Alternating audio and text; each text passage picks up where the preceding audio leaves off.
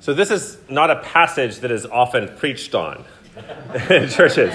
Um, rarely, rarely read in churches. Usually you skip over this, and then right after um, verse 17, it's like, Joseph, hey, and Joseph was a carpenter, um, and kind of getting back to the nice, the nice stories. But all these names start off, and, and Matthew's the first gospel of the New Testament. It's the first book of the New Testament.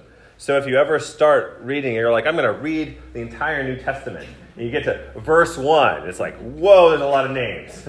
Um, genealogies are funny. You know, I have my, my grandmother was really into genealogy. Um, and she studied a lot. And back in the, in the 80s and early 90s, you had to like, travel a lot to do genealogy. There was nothing online. And so uh, nowadays, you can like type in a web address and you get all of the, the census records going back to the start of the United States. Or you get like all the Ellis Island immigration records. And then you have to like go to Ellis Island and like look through the files. Or maybe if you were lucky, there was a facsimile of all these to find the names and track the names, track the stories that your parents told you about to get back into your history. I think there's a point in life, in a lot of people's life, where they're like, huh, I wonder where I come from. and they want to look to and find those names. But genealogies as well, if, if you don't think it's that important, can seem kind of boring.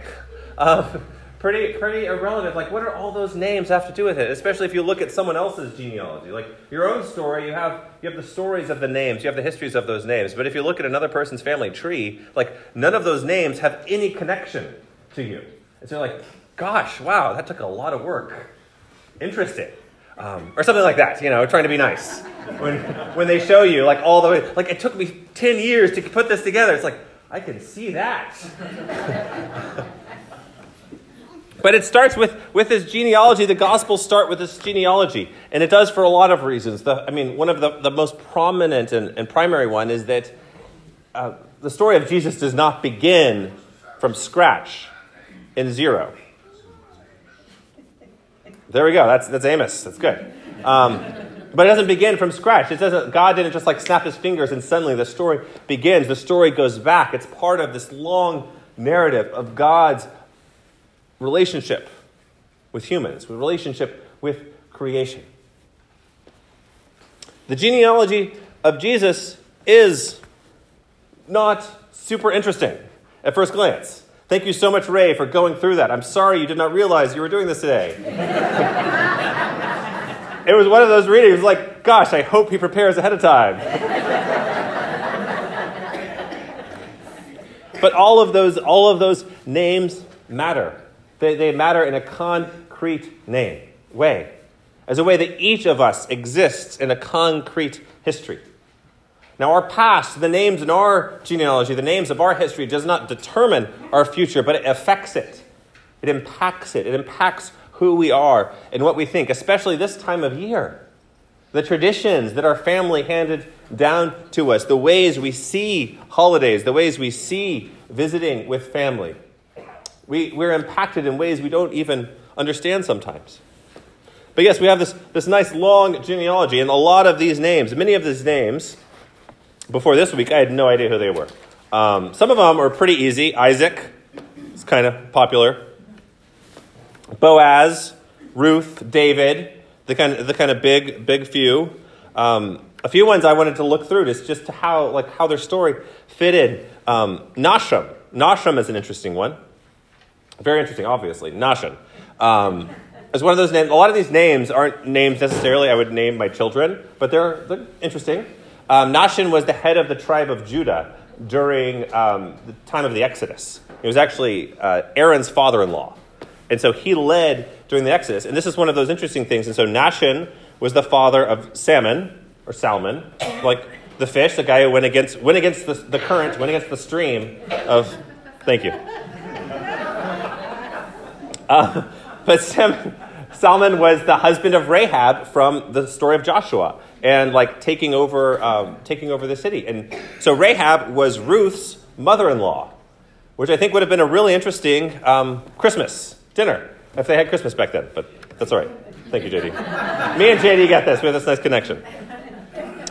Then another one was Abijah. Abijah was the father of Asaph and would go through this long streak in the, the 14 names in the middle. And Abijah was the fourth king of the Davidic line in the southern kingdom.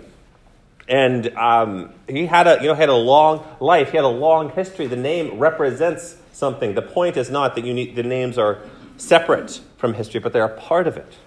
Zerubbabel, my favorite name, Zerubbabel. On the other end, Zerubbabel. I just want to say that again and again. Zerubbabel. Zerubbabel was, uh, was the leader during, during the exile. He was actually named by Cyrus the Great to be a governor. And he led the Hebrew people from exile back to the Holy Land. And he began the rebuilding of the temple, a phenomenally important figure in the history of Israel. And yet we have this, we have this whole line, and there's, there's power in this line, there's power in the story that they are telling. And it feeds, though, directly to what the prophet Isaiah was saying in Isaiah 9, verse 2 The people who walked in darkness have seen a great light. Because when you go through all these names, most of those names lived during a time of darkness. Not technological darkness, but, but captivity, slavery, exile. Captivity again. Times when they felt like God was far away, when all they knew was hurt and pain, where what had been promised to them was taken away. They were a people who walked in darkness. And yet, still, they tilled the soil. Still, they married and had children. And they lived, even though it looked so bleak. They believed in the promise of God. That even though they were walking in darkness, that one day there would be a great light. And not darkness as kind of like this ephemeral, moody sadness, but like concrete acts of evil, of, of slavery, of, of banishment, of being taken. One day you're in your home, the next day you are sent on a caravan 300 miles to the east to serve a people you don't know in a language you cannot speak. And then when you get back, you're like, "Yay! I'm finally we're finally back home." And then the Seleucids come and take you over again. It's like, "Gosh, we've got another ruler over us." And that happens again and again and again. The people who walked in darkness have seen a great light.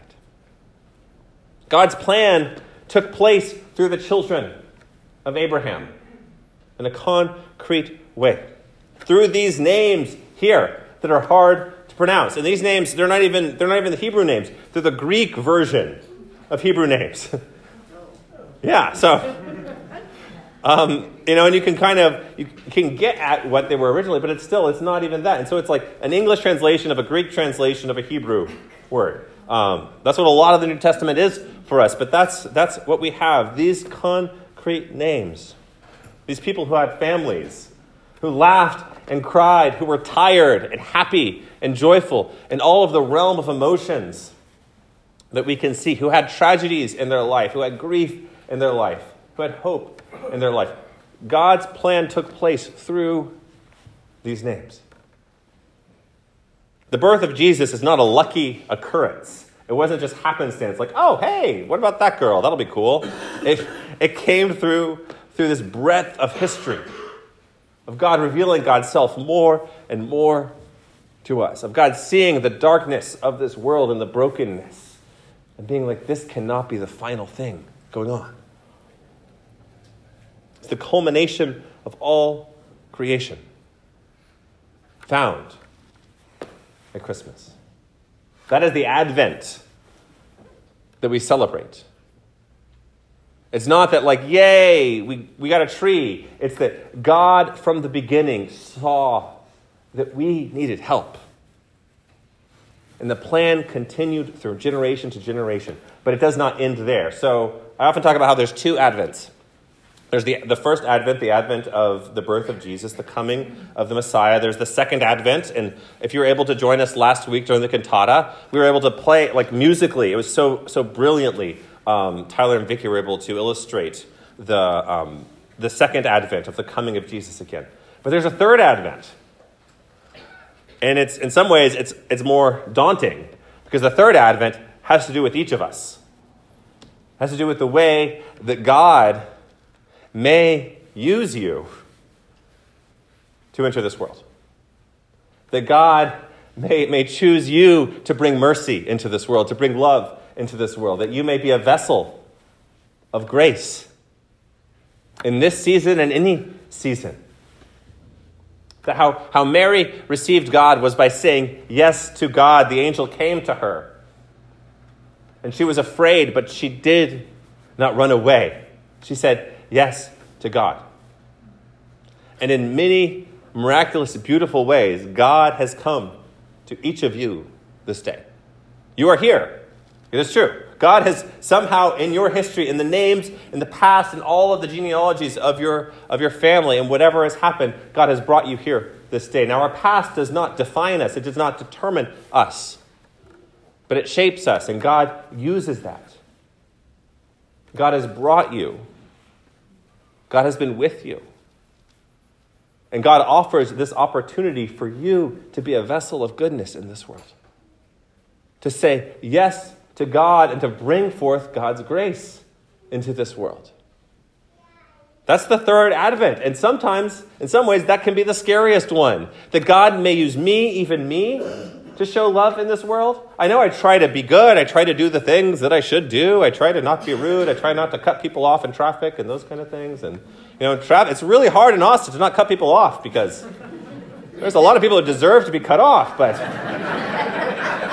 I'm trying, Lord. And yet, even still, you, even you, God is calling to bring grace forth into this world. Your name matters. Your story matters to God. In a list of all the lists of all the names that have happened, yours is important. Yours is important to God's story in this place today. You matter to God. Your name is worth saying and repeating. And as you go, as we, as we get closer to Christmas, as we get closer to the new year, and we think about, like, oh, what is the new year going to bring, and all these things that you may be able to accomplish and may be able to do, remember that the greatest thing that you can do is offer love in this world. And not the kind of love that you have on your list or your, or your resolutions, but the kind of love that is, is spontaneous and grace filled and a miracle and you could not explain beyond the fact that you are loved. The love that emerges from that reality. That emerges that may, for, for other people, look just like a name on a page, maybe a hard to pronounce name on a page. But you realize that that name is God's love for you. That your name may not be Zerubbabel or Abijah, but you are still marked down as important, as worthy, as an offering to others. In the name of the Father, and the Son, and the Holy Spirit. Amen.